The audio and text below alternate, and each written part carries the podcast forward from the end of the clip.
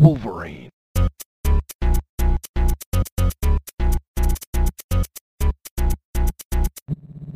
Wolverine. Hello and welcome to the beginning of season four of the Examination Podcast, where we're launching Ten of Swords, and we couldn't be more excited about the creation of this awesome event. Um, Jonathan Hickman is at it again, and so are we. I'm your host, Quintin Imler, and I'm joined this week by Kelsey Strutz Hello. And Dane Rainier. Oh, we start season four and I have to go second. You know, we we have to take a back seat sometimes. That's what what happens. Not X Men. Sometimes you got to let the B team uh, X Men kind of take the the field. I don't know what what you're trying to say. Although An- A- we'll say Angel's pretty dang consistent as far as Hickman goes. That's an A team. A for Angel. A for Angel. Well, we're gonna waste no time. We're gonna get straight into the big issues this week, including the launch of Juggernaut with Juggernaut number one and Ten of Swords creation uh, from Hickman, the big crossover uh, that of X has led up to till this moment. So let's go ahead and jump into the news this week by hooking up to Cerebro and seeing what's new in the world of Marvel. And we do have some MCU related news. It's pretty big. The dates for Black Widow, Shang-Chi, and uh, the Eternals have all been pushed back. So this is a pretty big news story because Black Widow at this point is essentially releasing about the same time a year later. Are you guys more interested, less interested? What's your take? Oh, probably less interested. Um, only, only because I don't know if this pushback is really even going to be the last pushback. I mean, I I don't know the life of theaters anymore. I have no idea if our local theaters are even going to survive. I mean, I, it, It seems unlikely. They've already declared bankruptcy. I mean, I believe uh, the Forum 8 Goodrich Quality declared bankruptcy. I don't know if our location's closing, but, you know, they're closing a lot of them. It's interesting to see because Black Widow is May of next year, Shang-Chi is July, Eternals are November. And it's like, well, I mean, are we even going to be at a point where even the earliest of those, Black Widow in May, where we're, you know, movies are available as, you know, as as prominently as they were. So it'll be interesting to see how things shift just in the movie world in general. If some of these are going to get pushed, you know, to streaming like Mulan did. Yeah, I, I also think there's a real possibility that by the time the movie comes out, your kids will be old enough to go see it with you. right. That's true. Is it like if there was ever a time to have kids and not get to go see Marvel movies, at least we're not missing anything. yeah. It's kind of sad to think we went a whole summer without a single Marvel movie. Yeah, I hadn't thought about it that way, but I guess you are kind of right. It's it's a little different, I know, from Kelsey and I's perspective, because like we said, it's been a while. I think since we've gone to the theaters to see them, but yet there haven't been any. I mean, you saw Endgame last year. Was that last year? Yeah. Somehow that feels like a decade. It does. But- it feels like it's been Well, forever. I'll say this. I- I'm with you guys completely, but the thing that just like blows my mind about all this is since 2008, we have had a Marvel movie. So for over a decade, we've been spoiled with a Marvel movie Yeah. every summer. Yeah, and we went a year without them, but that's where we're at. You know, it may Well- do, it may do well for them though. That that type of break, that hiatus, To get the You're fatigue right. You, you just you, you get that fatigue out of them. It's like it's like shocking an addict out of their addiction for a little bit, and then suddenly you say, "But hey, I got that sweet heroin still." Yeah. the first taste is always the sweetest. and You gave it to him again. Right. Well, you know, we talked about you can't go to theaters, but there might still be a way to get your MCU content, and that is via the Disney Plus streaming services Dane kind of mentioned earlier. And I wonder, like, how much of a timeline there is, because it looks like WandaVision and Falcon and Cap are going to go ahead and, and be released. So that makes me wonder how connected these things were. And secondly, we did get a big trailer for WandaVision. Are you guys is your interest peaked by this trailer? What did it do for you? Um, it made me think of uh, what is it, Fallout Three, the whole level where you're in a dream state of like 1950s nostalgia, but something's very wrong. Yeah, I'm s- I'm super hyped for that. so I like both the characters, especially Wanda. Uh, I'm interested in just what exactly is going on because like I showed it to my wife the other day the trailer and she goes, "When is this supposed to happen?" And I'm like, "That is a very good question." And she was like, "How is this happening?" I'm like, Wanda. also, Also. a very good question. And I'm like, "Reality warper?" question mark. But Yeah. so it it's it's got a creepy vibe to it. I, I think it's um, very interesting. I think I would like to see more creepy out of the trailers, but as long as the show has it, I don't mind that they're not giving me any spoilers. I'm going to watch the show, but I'm kind of cautious at this point on I hope it's creepy and not just campy. Yeah, hundred percent.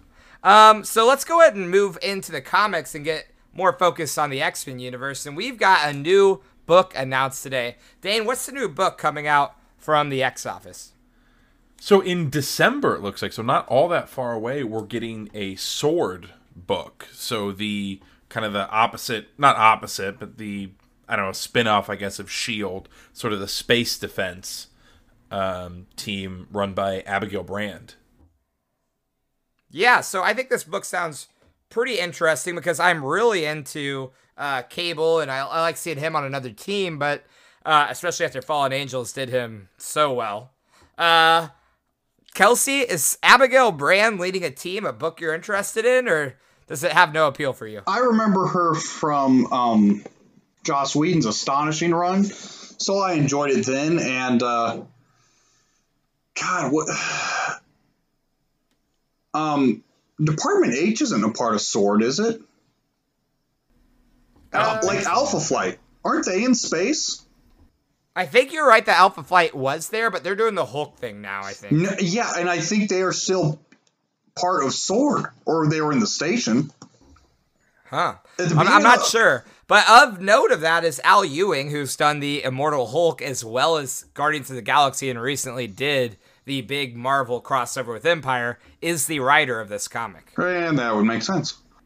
And we've got Magneto on the cover. Like, let's not sell that short either. There's, you know, some interest, I think, in some maybe lesser known characters uh, other than Abigail Brand, Magneto, and Cable. I haven't actually, got- I haven't seen the cover.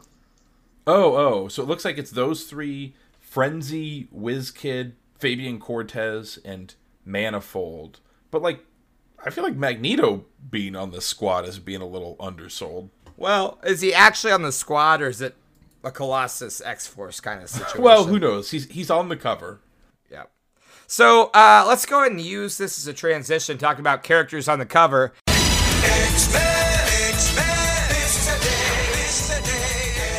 And they don't get much bigger on a cover than Juggernaut did in this week's Juggernaut number one, the mini series. I think Dane's on recap duty uh, for this excellent debut issue of Juggernaut.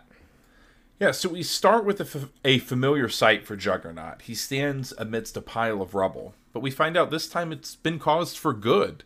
He's a demolisher for the Damage Control Organization, cleaning up after superhero me- battle messes. Cain Marko encounters a brand of rebellious youths and locks horns with their leader, a teenage girl known as D Cell, who can create fields of deceleration. After she's hurt, Juggernaut gets her to a hospital and watches over her until she wakes up. D-Cell tells Juggernaut about her social media presence and how, if the Juggernaut's really serious about trying to do good, he should stop the rampaging Hulk. Woven throughout this story are flashbacks where Juggernaut was last left, cast into limbo without the gem of Cyttorak. He traverses the hellscape, dragging his armor behind him, but we're still left with the mystery of exactly how it was he escaped and got his powers back. And some sweet new duds as well. Like he, he's looking Yeah. baller. New armor. So, Kelsey, you were real high on us doing this Juggernaut issue because I didn't think it was actually coming from the X desk. I was wrong. Uh, what was your take on this issue, man? this it felt like a comic like a comic when you were a kid it set up a story cool character cool concept and then set up the next arc as well like it it, it, it was a good beginning i enjoyed the art style i enjoyed i enjoyed the juggernaut's maturity as a character as well like he's not inherently a good guy, but he's not a bad guy really anymore too. He's just a guy. Like he's doing a job. and he's trying to almost. Have any of you watched the new Cobra Kai TV show? Oh I haven't seen it yet. Okay, you I have. Okay, that the Johnny Lawrence style character, where it's like, yeah, he was the bad guy, but he's learned a lot in his age, and he's just kind of trying to pass on his knowledge. Like he's not, he's he's a jerk, but not. He's a well-meaning one. Like he's trying to help people, and I I, I dig that. That he's it's not just I hate my brother and I want to smash stuff. It's yeah, this is what I do for a job, but you listen, kid, you know, I can get you help. We can get your powers under control a little more, and I know life sucks, but you know, we can handle this. It's some in some ways it's kind of a cliche because it's like a forced redemption arc where he's not trying to be a good guy, he's just trying to be a guy. You know what I mean? But fate won't let him get But- away from I feel like it's not a forced Stories. redemption arc. I, I, I force I think is too much. I, I think it's a more natural redemption arc. Like it's No, no, no. I I don't mean forced from the sense that like it's forced as a story element. I just mean like he's just trying to step away from everything. and just stuff But- happens. and he just Yeah. can't help that life is throwing him like kind of an opportunity to be good and he's almost like kid i just want to get you out like i'll get you to, to a good place and get you out of here i just don't want to really have anything to do with it but he just can't help but get suckered in Yeah, he's Yeah. definitely on uh, Wolverine duty in this issue, where he's Yeah. found a young female sidekick that he has the maturity, he has the life experience, and the hardships and the mistakes that he wants to spare them from making, but still kind of push into this adventure. I think the book has a lot of promise. I think we're all excited to see where it goes. And so Stephen talked about like this is one of our favorite books to come out of the X office since Dawn of X started. So for a first book it's amazing. It it tells a story. It it puts a classic character in a new situation. It shows how he's going to deal with it. It gets you a new fun character right off the bat. It, it leaves you wanting more with a mystery about how we got to this point and the dialogue is fa- fantastic And. D Cell feels like a fun, like she is a good character for a Juggernaut book. They didn't Yeah. just go, well, let's give her give him a sidekick. They picked D Cell, whose powers contrast the Juggernauts, like the exact Right. opposite. and that like that scene where it there's a there's a, a sweetness to it of like a guy known as the the unstoppable juggernaut sitting over her hospital bed. And then there's that little bit of banter between juggernaut and a teenager when she's like well you know the name juggernaut makes you sound like yeah i got nothing. It's just a super cool name. Uh, well, I just you know, in two, the part where he kind of accidentally knocks his stuff all over her, and he attempts to get her out of there. You know, his thing of it's almost that. mm, commentary on culture I, I i think that's maybe reading too it. much into it but where I- no, everyone's I- I recording read it it, everyone's recording it he's like get off your phones and help me move all this stuff you know it's like Right. let's get this stuff off of her As a teacher, I can tell you with the young people, like that that kind of mentality is something I see a lot. And it's like these are your people, and they're not helping. Like, yeah, like, I sound like an old man, but the, the, your young people aren't helping each other. They're just causing more problems. Putting it on the internet. But no, it's totally easy true. And I, I think it was a cool uh, perspective. You know, whether it's true in every situation, no. But in this situation, in some situations, it is. Uh, super excited for Juggernaut number two. We got the Hulk fighting Juggernaut, and we're going to jump right into that. Guys, we're 14 minutes in, and we got a dense comic to get to. You guys ready? let's do it i'm sh- strapping in All right, Kelsey, start us off with Ten of Swords creation. All right, Ten creation starts just outside of Del Delor, the last watchtower of Otherworld. An army of demons bound to the Twilight Sword stands on the precipice of change. At the head of this army stands four mutants that bear a resembling figure to ancient gods of Egypt. They talk of abandonment and of a coming apocalypse. Hmm, and of an end game for their assault Krakoa. The Starlight Citadel remains the last line of defense, as Arakko, the mutant island that was lost, has now fallen. The Starlight Citadel, home to Saturnine, who has used her magic to see the future. Judgment, Four of Wands, the Hanged Man, Eight of Cups, Ten of Swords, tarot cards pulled from a dying star, basically. They build a visage that is both clear and hazy at the same time. Then Apocalypse and the Summoner approach the council, uh, with Apocalypse admitting what he's done, but never apologizing for his actions. He's opened the external da- gate to Otherworld without permission of the X Men. The X Men want it closed, but Krakoa itself will not allow it.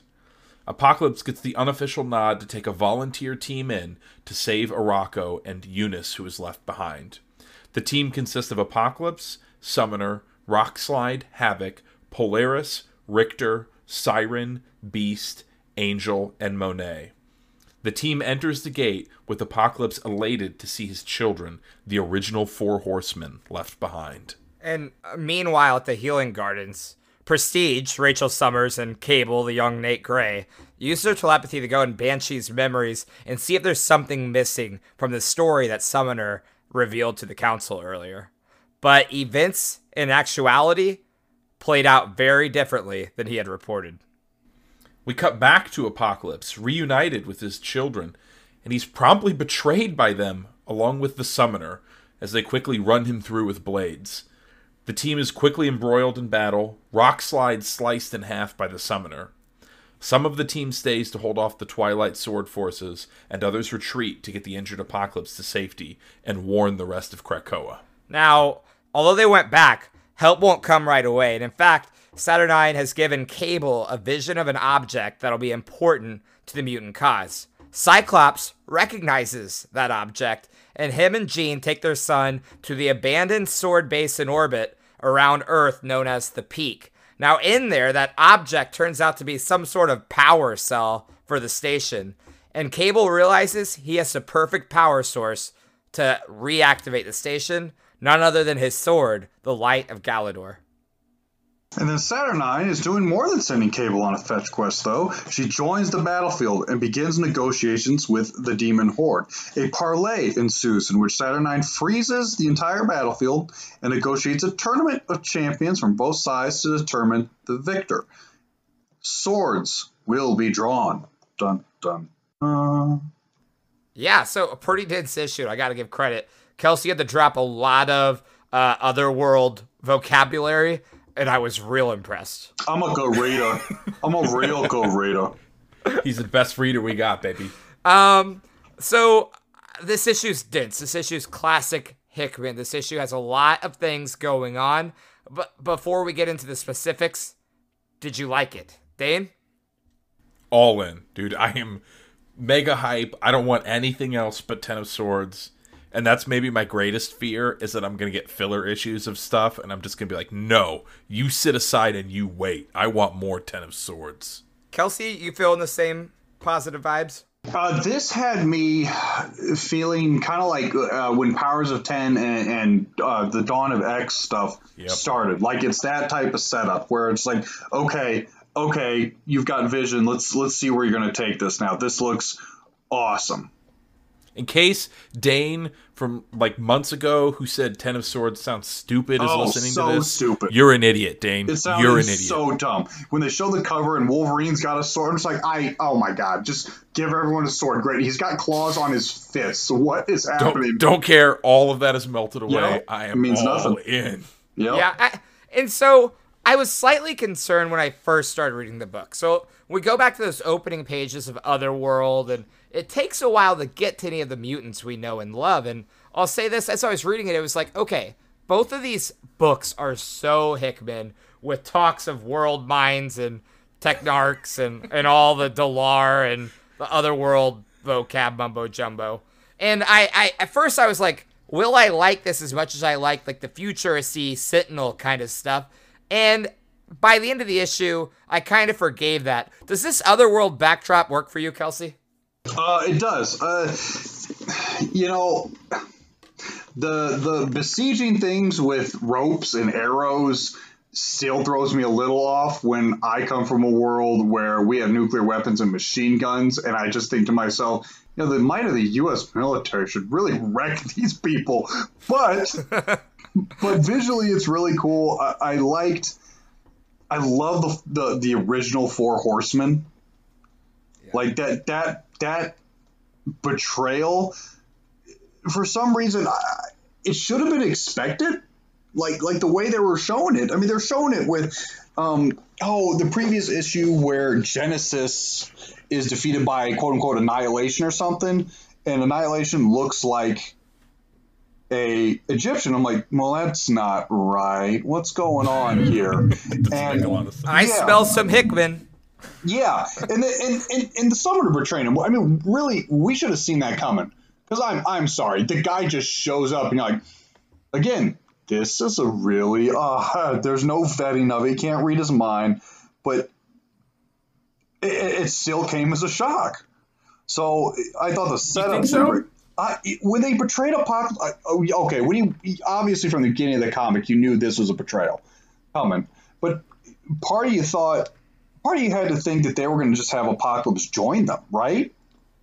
I mean, or that Apocalypse Your was eyes kind of get drawn to Apocalypse. right that he was going to join, you know, have you join, but So the, here's what I'll say: this whole like backdrop of Otherworld thing, it it makes Excalibur look far more important. it does. Looking back, Uh, it's it- a more important book. But it also makes Excalibur sound like it took a really long time beating around the bush to get to the Right. actual points that it was supposed Right. to. I think some of the memos that were in this book were absolutely needed because like we're in a podcast of loyal X-Men readers and there were times where I was like I was going back 3 pages I'm like what the hell is going on? Like am I supposed to know what this is? And it's like some of those memos maybe would have been better in like Excalibur issue 3 or something to help me understand this stuff. Like Yeah. and, but then like there's this other stuff even with memos I'm like why are there like fish people and minotaurs and they're like summoning a, a tentacle out of a portal and turning it into a star and that's supposed to help or something? Now? Dane, you brought up a specific issue of Excalibur that I wanted to bring up. Excalibur Okay. 3, the one where Richter is first introduced to the team and Apocalypse draws him. I don't know if you guys remember, I was like, okay, I kind of like Excalibur. That was the only issue I liked. And I felt like the only reference to Excalibur that didn't annoy me was when they're like, Richter really likes Apocalypse. And I was like, yeah, Excalibur number three. that checks out. You were, yeah, you were big on that. It's funny because when they put that team together, Apocalypse is. I know I'm kind of shifting. All right, let me let me back up real quick. I will say the Summoner came as a surprise, almost because I thought there was no way it could be that because it seemed so obvious. You know what I mean? Because he shows up out of nowhere. But it felt He- earned too. That's why it works to me. I don't know. Maybe if there hadn't been a gap of like a year between his introduction and this happening, there's a part of me. It's like it was just so ominous. The game that he's playing with Rockslide. I'm like, I hope this isn't the Yeah, but like what I mean when it's earned, I mean the everybody knew it was coming. Like the second you read this issue, I'm with you guys on that. But I think it works so well because of the way he played the game with Rockslide. And you know it's like, oh, he knows how to kill Rockslide. And when they do that, it like it it hurts. Like you're like, oh, I, I wish I could do something to help because I've seen this and I knew it was coming, but I, I feel helpless. And that's what makes horror good. It's that feeling of helplessness. I I did have a moment where I cared that like Rockslide died, and like I forgot for a second that he could, you know, that he could be resurrected. And who knows what happens if they lose that or whatever. But I was like, oh my god, I was like, Rockslide, I think just died, and then I'm like, wait, does it matter? I just Yeah, now remembered he can be resurrected. I, I was so like, I, st-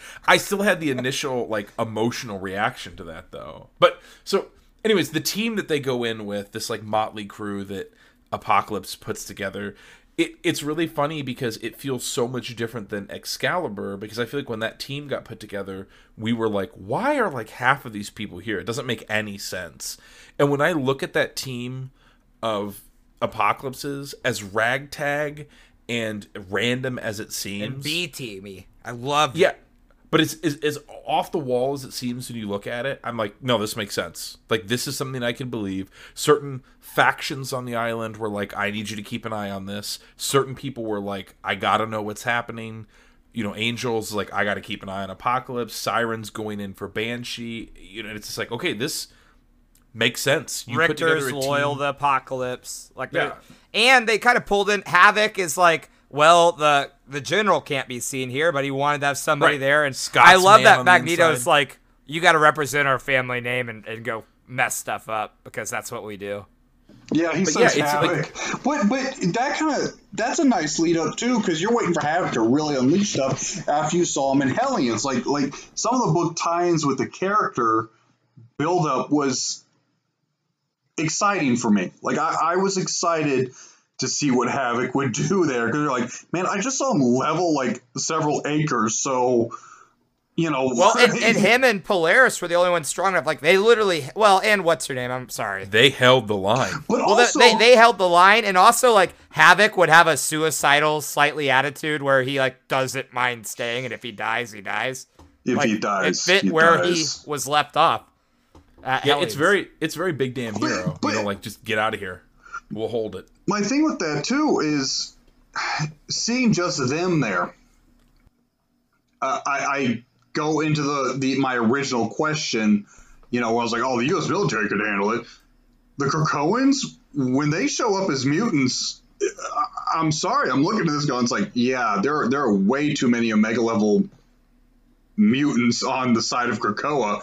They're going to come in and annihilate this group. Why did we, you know, something has to be going on with Saturnine because having it become a four on four championship is probably much more in the benefit of the four horsemen than if it was a full on war where all of the power of Krakoa shows up, where they're like, yeah, here's Magneto, here's, you know, every high level mutant we can pull out, or It's Iceman not, shows it's not up. gonna be four. It's not gonna be four on four though. You know what it's gonna be. It's ten on ten, man. We're reading ten of swords.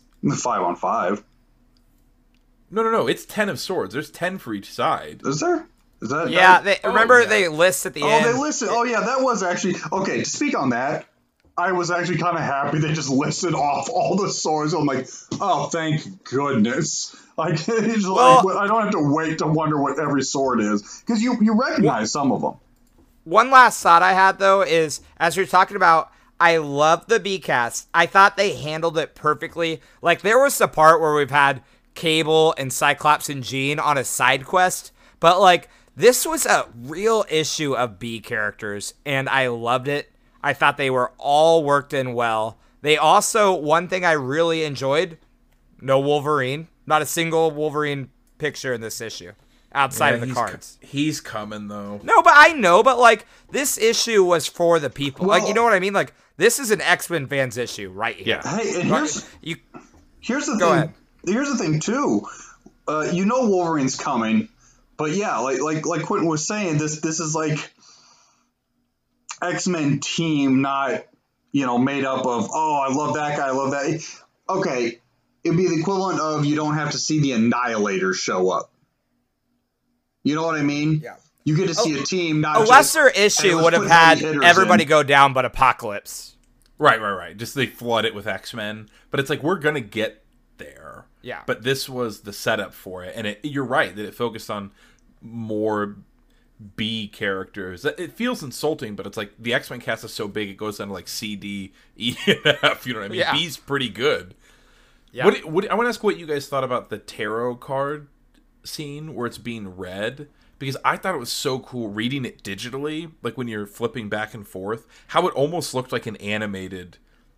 You know how like the panels at the top where it's like you know maybe a, a fifth of the page is Saturnine flipping cards, and then the bottom four fifths is like the the card itself with like text layover. I thought that looked really cool and really well done. How it kept that consistency through the tarot reading. It was uh, yeah. I really enjoyed the art. And like the tarot card thing is perfect because here's the thing. If you really want to analyze this and get super in depth, I think you can try and predict where this is going to go. But if you'd prefer, I think you can just go along for the ride. And like real tarot cards, it's vague enough that when you look back, it's going to be like, oh yeah, that fit. There was a plan here. You know what I mean? That like, so I just think that's, I don't know. I like that. I think it gives room for however you want to read this, whatever, whether you want to be the hardcore detective or whether you just want to enjoy it and then look back at the end and be in awe of the the storytelling of Hickman and the rest of the crew. Are you guys somewhat optimistic or disappointed in the fact that like we might have had the big traitor revealed issue one and now that's kind of out of the way? yeah, I, I I'm- do wonder that, that. part of it. I hope it's not because if it is, like I said, it's a little especially if that's who it was. If it was Summoner, it's kind of like, oh, well, like that almost seems so obvious. It couldn't be that. Here's the thing: none of us would have guessed that. None of us guessed it. So, Also, to like- be fair to them, it's like, oh yeah, oh I hope it wasn't that wasn't it because I didn't guess it because it was so obvious. But it wasn't so obvious that we said anything.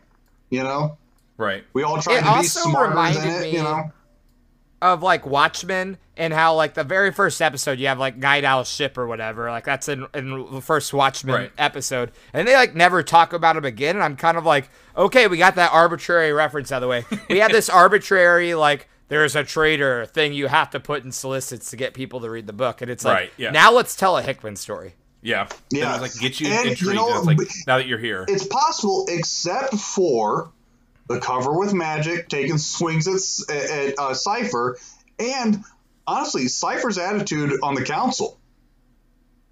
Oh, Him I'm sitting there chatting with Krakoa, like, oh no, he says this. Yeah. Cypher no, is 100% the most interesting piece yeah, of the story leave, to me right now. leave the gate open. Oh, it's not exactly how we said it. Uh, where it's like, yeah, no, this this you have to leave it open. I I love Cypher I right now. am the Everything land. you br- yeah. Everything that you brought up in the last episode, Kelsey, that I hadn't thought of sounds amazing. The idea that now there's a literal disagreement between the nation of Krakoa and the physical island Oh, of Krakoa. Krakoa. Yeah. At the at the same time that Apocalypse is kind of having to pay a bit of the piper for the decisions he's been making. Like there's dissent, and it's coming from big power players, and Cypher is a really important part of that. That is incredibly interesting. I like how they made a decision with a show of hands. Right. Especially considering Cypher is pretty clearly from the tarot card one of the 10. Like there's on the tarot card for the 10 of swords, there's 5 that are visual and 5 that are kind of in shadows. But I think Cypher is pretty clear clearly one of those. It Five in definitely the looks shadows. like Cypher is like the middle one with his sword Yeah. up. And then it kind of looks like Magneto could have Cerebro sword or something and maybe Storm. I think it's Storm, Cypher, Magneto, uh, Brian, old Captain Britain. I think with the Um, Sword of don't Might. the, the blade- Sword of Might. the sword of might, and then I think the last one's Gorgon.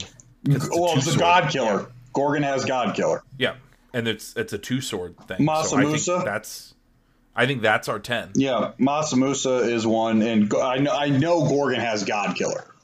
Um, so overall, I, I want to take a quick. We just up, talked about up. the I have- council. hold up, I one one final. Sorry, um, we're forgetting something.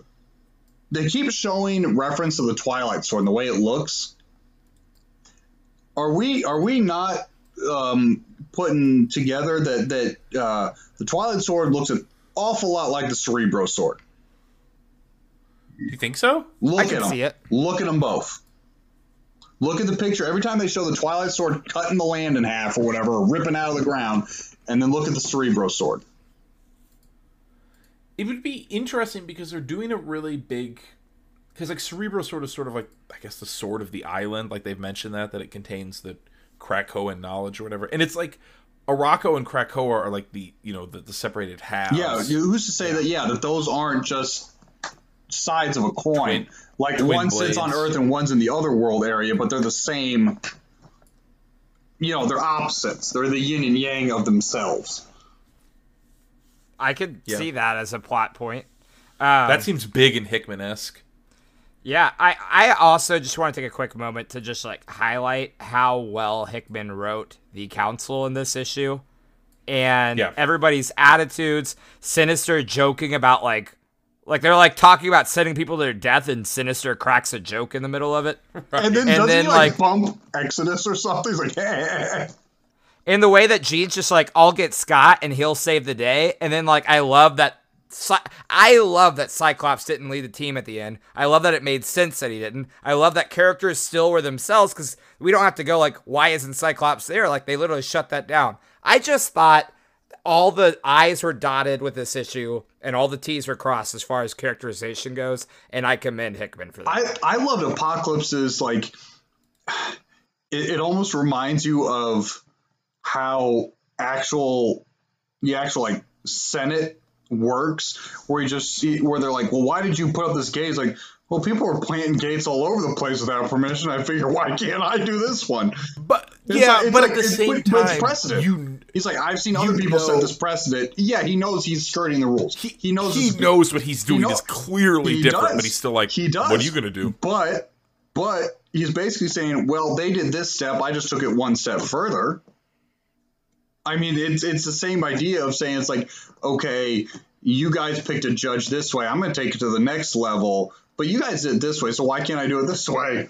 You know, it's it's at that level of thought. Quint- Quintin is right because it is tough with a book. Like when you see the opening, like the characters that are in this book, it's a ton, and there's even more that get a couple of panels. Right. Everybody feels the way. As much criticism as we've given, you know, HoXPoX and Dawn of X, of like sometimes this doesn't feel like the right character, and like almost to the point that we're suspecting something might be off. This everybody felt like themselves. Everybody felt like who they should be, and it it fell into place to make this great like 60 something page story that's only the beginning of what we're going to get. Right. I think um even like some of the things like how they had like what's his name Unis or whatever like captured and I'm sorry. What's his name? Unis the Untouchable Unis the Untouchable. cannot be harmed by gods or man. Yeah. So, anyways, though, like I think what you guys were mentioning about Apocalypse, like having good characterization, and I know we said Unis to the last one, but I think his philosophy makes sense, and it makes Excalibur slightly more bearable. But I do have to say, like you had these awesome characters like Rogue and Gambit and all these people and Jubilee, like classics that like I'm already bought into, and like here I have all these B characters, and they're still just so much better written that it like feels awesome that Yeah. I've been back. Looking back at Excalibur, it's an it's an apocalypse setup show and you know some Captain the the, the Betsy as Captain Britain like political drama, but everything else out of it just sort of falls away. Yeah. Um. Anyways, though, I can't sing enough praise of like how good it feels Hickman to be writing a big scoped book because like the the issue of the week things were not his strength. I felt like, and it, it's it's so nice having him back on a big concept. Can, can I give one one minute criticism that I Go feel like it. I, I have to? You get one criticism. Please tell me how I've been reading these books on this podcast for over a year. There's an Excalibur team. There is a swashbuckling boat based team. and then there's a storyline based around swords. And Nightcrawler is going to be a back burner character. Ah, Savannah. How can you do this to me? he he uses generic swords? That's first Well, off. till also no, no, he doesn't even use those anymore, guys. He has a super soaker with his goo. You shut up. There was literally a point of time where Excalibur resided within him. The blade lived in his being. And you can't find a way with an Excalibur team, a swashbuckler team, and a book based around swords to get that guy in it other than on the council like raising his hand. I don't want to being hear like, it. "Yeah, you I had agree." Cardinal for the first series, Don't get and they're don't basically you, don't the you even same. don't you even pretend like that counts. I hope Cardinal shows back up with his apocalypse seed. Don't you even Yeah. and I hope he picks up Excalibur, and they're like, "Well, you have a name sword, so you're more important." Even even even in an alternate reality bad version of Nightcrawler, that one had a sword too. How you do me like this? I they, they really have not used Nightcrawler to that potential, and I'm betting when you first saw Ten of Swords like being announced, you're probably like, "Well, Nightcrawler uses a sword. He housed Excalibur. He's going to be a focal point in this. He's showing up." So of of like all the people on that, like they had like twenty people on that art. When you think sword, who are the people you'd put above him? Gambit. Gorg Gorgon, Probably I'm fine Cyclops, Storm. magic, magic. I could understand. Wolverine because he does everything. I think I'm done. I think I'm done. Silver Samurai. He's, he wasn't Silver on that picture, Samurai. I know, but I put him up there. Gor- Gorgon. Yeah, I he's said Gorgon. Gorgon. Um, I still got a few more. They keep Uh, giving Apocalypse a magic. sword. Colossus has steel skin. Swords are made. That's of like a sword. Juggernaut, that you can just put the swords on his helmet, like we talked But about. here's the thing: we're we're coming up with BS reasons. And Oh, yeah, pushed I him to know. five. You're right. You're right. It's just I look. I'm I'm I'm all in. Like I said at the beginning, I'm I'm excited. I'm in it, and I think I can push this far enough back. But there's always going to be a small part in the back of my lizard brain dedicated to Hate. why not why Rage. not Nightcrawler. Uh, what do you guys think of the designs on uh, Apocalypse's children, the Four Horsemen? I actually really liked it. Yeah. I really liked them. Old school kind of judgment and wrath, pestilence. I I liked how pestilence worked. Um, Well, and it makes sense because as like a you know an Egyptian figure, these are his original horsemen. Yeah. You know who he at, had to sacrifice to get to this point. So they're just still there. Like this is who cranky. they are. Obviously, very cranky about their lot. I think that's an underselling. Yeah, the, the last note I have that I really wanted to talk about is our driving force of the story, which is uh, what's her name, Sandri. Saturnine? Saturn. Yeah, if I don't have her name in front of me, I can't remember it. I, I don't understand why. Like that's the other thing. Like Excalibur introduced her. I didn't really care about her. She seems like godly powerful. Well, she is obviously is godly powerful. She literally stopped them from fighting Shrunk Death because she's like, "Yeah, boom, I'm gonna, I'm gonna just." Why? Why does she get involved then? If like these are ants beneath her heel? I think she's got a long con. Well, number one, she seems to be she seems to know that what's playing out is preordained. And she's just making the small moves she has to to make sure. Yeah, to push it in the direction it needs to go. You know what I mean? Like she she gave Cable she gave Cable a vision while he was reading a memory.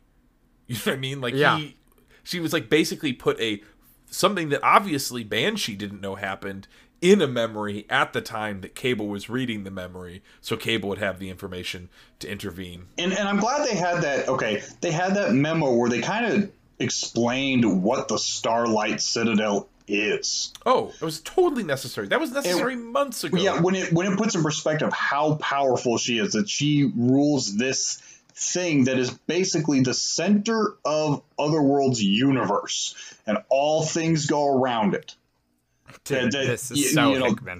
Yeah, like like it, that put it in much more perspective that you're like, oh, she's extremely powerful. Like Morgan Le Fay, although at war with her, was basically a vassal state. And like the the last time this was relevant to me at least was Remender's Uncanny X Men, where Otherworld got involved. But yeah, like it's a big deal that it's like a nexus of the multiverse. Hey, hey, Yeah. Kelsey, I got I got one more uh, connection for you. I think this Dane won't catch on this one probably. But all that Hickman, remember Hickman wrote the Vulcan issues where he's like out in space and stuff by default. And they go and they collect weird cancer versy tentacles to power their stuff.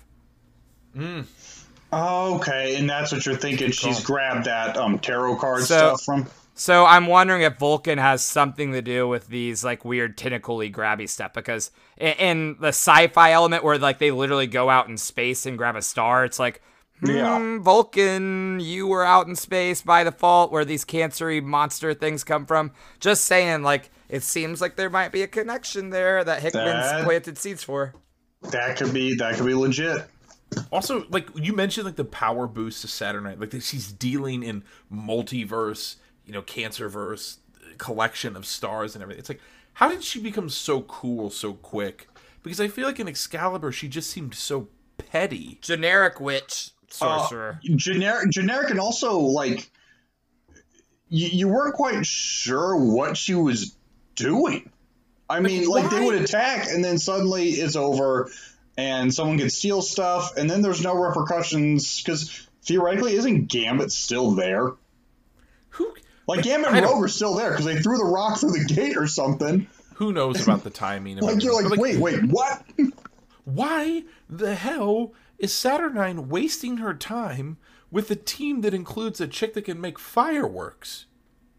Like she's freezing a battlefield of a Krakoan team and the horsemen of the Apocalypse's army that has been rampaging for millennia. I believe Why? they're the nation of immense. Why does she seem like she's even bothering herself. Because the With this- narrative demands it. Uh, and also, a heads up, they have not revealed the wielder of the Twilight Sword yet, I believe. I don't think we've seen it other than its Yeah. flashbacks. But they also, Hickman Hickman has shown who some has it. faulty narrator already, so who knows what's going on. Right, right. That, that we've heard. It's almost like a folklore story passed down. That's true. And and we don't know what to believe at this point because it's all come from unreliable and traitorous sources. Well, Yeah. when you're surrounded by traitors, all you can do is prepare, and it's better to be prepared than to sit around and, and regret it. So let's head to the danger room unless somebody's got some objections. Da-da-da-da-da. that sounds like no objections.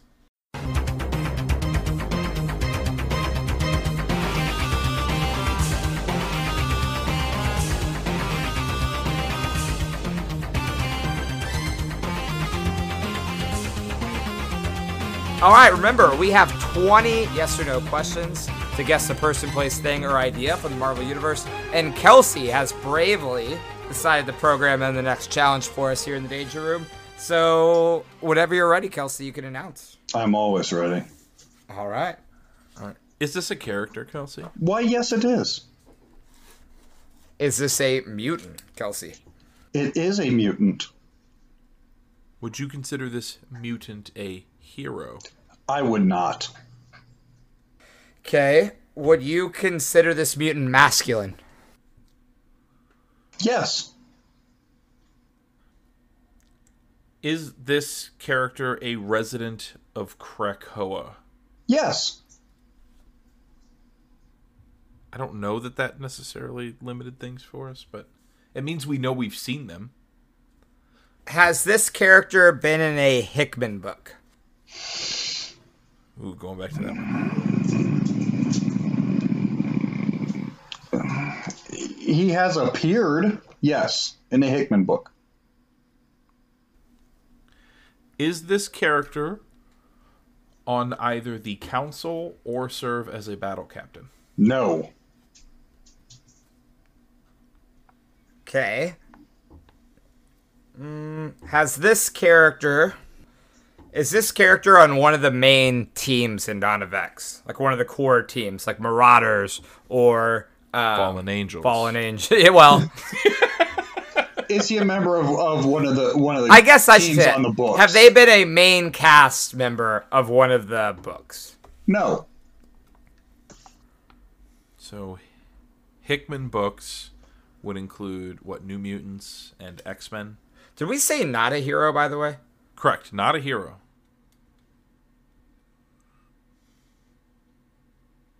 Is this character closely associated with a specific country? Yes. Okay, not a hero, closely associated with the country. Um Is this character the oldest recorded well, is this character does this character have children in any of the books? No. Okay. Going for fishing for that apocalypse. yeah. Yeah. Also, Apocalypse was technically on that Excalibur team, so that would have knocked. Oh, good out. point. Good point. That was a rookie move. Wasted a question. Is the country closely associated with Russia? No. Okay, a vill. It's not Banshee. Um, Urus isn't associated with the country, is he? Who? Unis, Unis. sorry. Unis. I'm struggling with names. one of the greatest heroes of all time, or villains. I really, maybe. I don't know. That's that was the only thing that kept me from thinking it might have been Eunice. Is I don't think Kelsey actually knows enough about him to answer questions. it's Kelsey reading from her Wikipedia page right now. Um, so I'll say, has this character? Is this a character that we've talked about multiple times on the podcast? No. Were you looking to limit something there? I wanted Sunfire. He knows I bring up Sunfire all the time. I would still consider him a hero. Uh, he was an apo- horseman of apocalypse for a long time. So, hasn't so was, yeah, Angel and Wolverine. I think Gambit was at one point. Gambit, Angel, yeah. Storm, maybe. I don't know. Well, from the movie, obviously. Oh, yeah, that's true. Canon. Multiverse is canon. A non main rostered mutant male non hero. Yeah, I'm struggling here. They're man, male, mutant man. A non hero mutant. Has this character ever been a member of the Brotherhood of Evil Mutants? No. Okay. Has this character ever been a member of the Marauders? No. Okay, I think it's worth burning. A... I wonder if he involved. So we had Juggernaut this week, and Not a mutant. well, I'm just saying the the issue, and we also had um, Ten of Swords. Do we want to ask if the character was in Ten of Swords at all, or is that? It's kind of burning a question. Said they've been in a Hickman issue, but never a major featured character. Not heroic. Not a resident of Krakoa. Associated. Or is a resident yeah. of Kra- is a resident of Krakoa. Uh huh. Yeah. Associated with a specific country. Correct. Oh, is the country fictional? Yes. Associated with a fictional country. I'm gonna be angry if that country is Krakoa. Well, could be Genosha as well. I mean, could Magneto fit all this stuff? But he was Brotherhood, so no. Guys, Avalanche it wouldn't be because he's been on a Brotherhood. I'm trying to think like acolytes only. Can't be a Marauder. It's not Omega Red because I asked Russian. I would consider Sinister. Well, Andy's on the He's, politics. and he's on the council. Can't be Pyro. Can't be I don't know, man. I think he might have us here. Oh, a fictional country. A fictional country. What's the fictional country? Wakanda and Latveria are the two that stick out to me. And then you got Genosha. Like, because I think that's a good clue. It's a fictional country. Yeah, I'm with you, but I I Manifold. know, I know. He, I doubt he was thinking of because he didn't even know the. He didn't even see the cover of Sword. I don't think. I, I'm pretty confident saying he doesn't know what a manifold is. This is what you wrap around a uh, airplane or a spaceship. Yeah, I think it's fair. I think it's fair. That's not it. Okay. about is there anything with Genosha? Well, there's like a weird acolyte Kelsey guy with like a red turban on his head. Where is he from? Did you just Google acolyte and you don't know who it is? No, no, he's in the cartoons and stuff. It's got like a weird oh. sword he uses sometimes, like an energy a sword. A sword. That seems relevant. I'm running out of steam here. I don't. I don't think I got it, man. Oh, okay. I'm gonna. I'm gonna ask. I'm gonna burn a desperation question. Okay. Was this character in a panel from one of this week's issues? No. Okay, so they're not associated with this week. Is the fictional country on the planet Earth? Yes. It was. Ooh, ooh. It was. Okay. Uh, didn't Utopia come Asteroid M, or uh, no, Asteroid M became Utopia? Correct. I don't know of too many nations that have left. Okay, hold on. Is it one of the four? Well, it weren't in this week's issues. Damn it. That was such a good clue that Kelsey gave us just to make us feel bad about ourselves. I commend you for that. Yeah. Congrats on making us feel like idiots. That feels What- it was such many- a good clue. How many questions think have you was- done? We've used 17. Okay. When you're at 19, The defeat my voice, listeners. when you when you're getting ready for your guess, I'll give you a free clue if you haven't gotten it yet. It was a country. Do we want to narrow down some sort of color, color palette? Do you have guesses for this? Or? Well, I mean, if I know they were primarily Is- a so primary is the- color. Is the fictional country an island? Yes. Uh, Madripoor is something that could be a. Okay. I don't hate that. But I, I don't know anybody from Madripoor. I keep coming back to Genosha. Yeah, but like most of my experience with Genosha is actually from a comic book, so or I mean a TV show for children. That's where a lot of Kelsey's knowledge comes from. All right. Do we just want to ask if it's Genosha as our last question and then get Kelsey's clue? And Yeah, it's the country Right. they're associated with Genosha. Yes. Would you Would you like my free clue for you? Dear God, please. You mentioned this individual today. They had nothing to do with anything else. One of you mentioned them by name. We're going to pause the podcast to go back and listen for edits. Dude, I who, who were you talking about? Dane said it or I did? I don't remember. It was one of you two though. It wasn't. It wasn't me. You guys brought him up. You mentioned him by name. This is embarrassing. Is it somebody with a sword? No, Silver Samurai. no, it was not. No, I mentioned Silver Samurai. You guys mentioned him before we were discussing swords and stuff like that.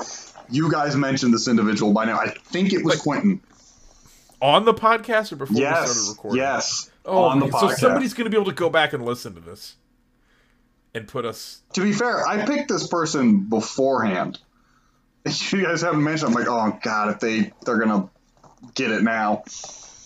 What does Eunice the Untouchable have to do with the podcast or with Genosha? Oh, it's not Alpha Flight. He always brings up Alpha Flight. Dang it. No, I brought up Alpha Flight. This is something you guys mentioned. I didn't. I didn't even comment on what you guys were talking about. Quinn, do you have anything? Dude, I have. you want to uh, lock in Eunice? Yeah, let's go Eunice, whatever. Oh, Eunice the Untouchable, baby. Okay, as someone who appeared in today or in this week's issues, who on a question I already said no to, is not Eunice the Untouchable. it is Who is it? Fabian that's fair. Cortez. Oh my gosh, Quintin! At one point, you were literally like, You mentioned "What if him. it's the acolytes?" He was a member of the Genoshan cabinet. He's an acolyte, not a Brotherhood of the of Mutants. He is in a Hickman issue because he's in one of the scenes with Exodus where Professor X's big head appears to them all psychically, inviting them all to Krakoa. and he is now a resident of Krakoa. He got us. As, as somebody who appeared in this week's issue, not Eunice the Untouchable. Oh boy. Well, we I don't tried feel our good best. about that. I don't Well, feel good you about know that. what? We'll find our champions. They'll have swords and they'll come fight for us in the danger room. But Just not like against. Fabian Cortez. For us. No, we'll get demolished. All Is right, there any- guys. is anyone that wants to end this episode the same way our issue ended after months of preparation and uh, sword layouts ending on a sword pun with the, the peak, a sword station? Does anyone have anything? I'll take a stab at it. I, No. come on, guys. Let's get straight to the point and end this thing. All right, that's it. This is over. Cut. See you next time. Later. Take care. Slice. Hello, fellow Danger Room survivors. This is Dane thanking you for listening. I hope you enjoyed the episode. I want to invite you to join the examenation community by checking us out at our website and Twitter. We'd love to hear what you think of the podcast and get your suggestions for questions of the week and Marvel 20 questions.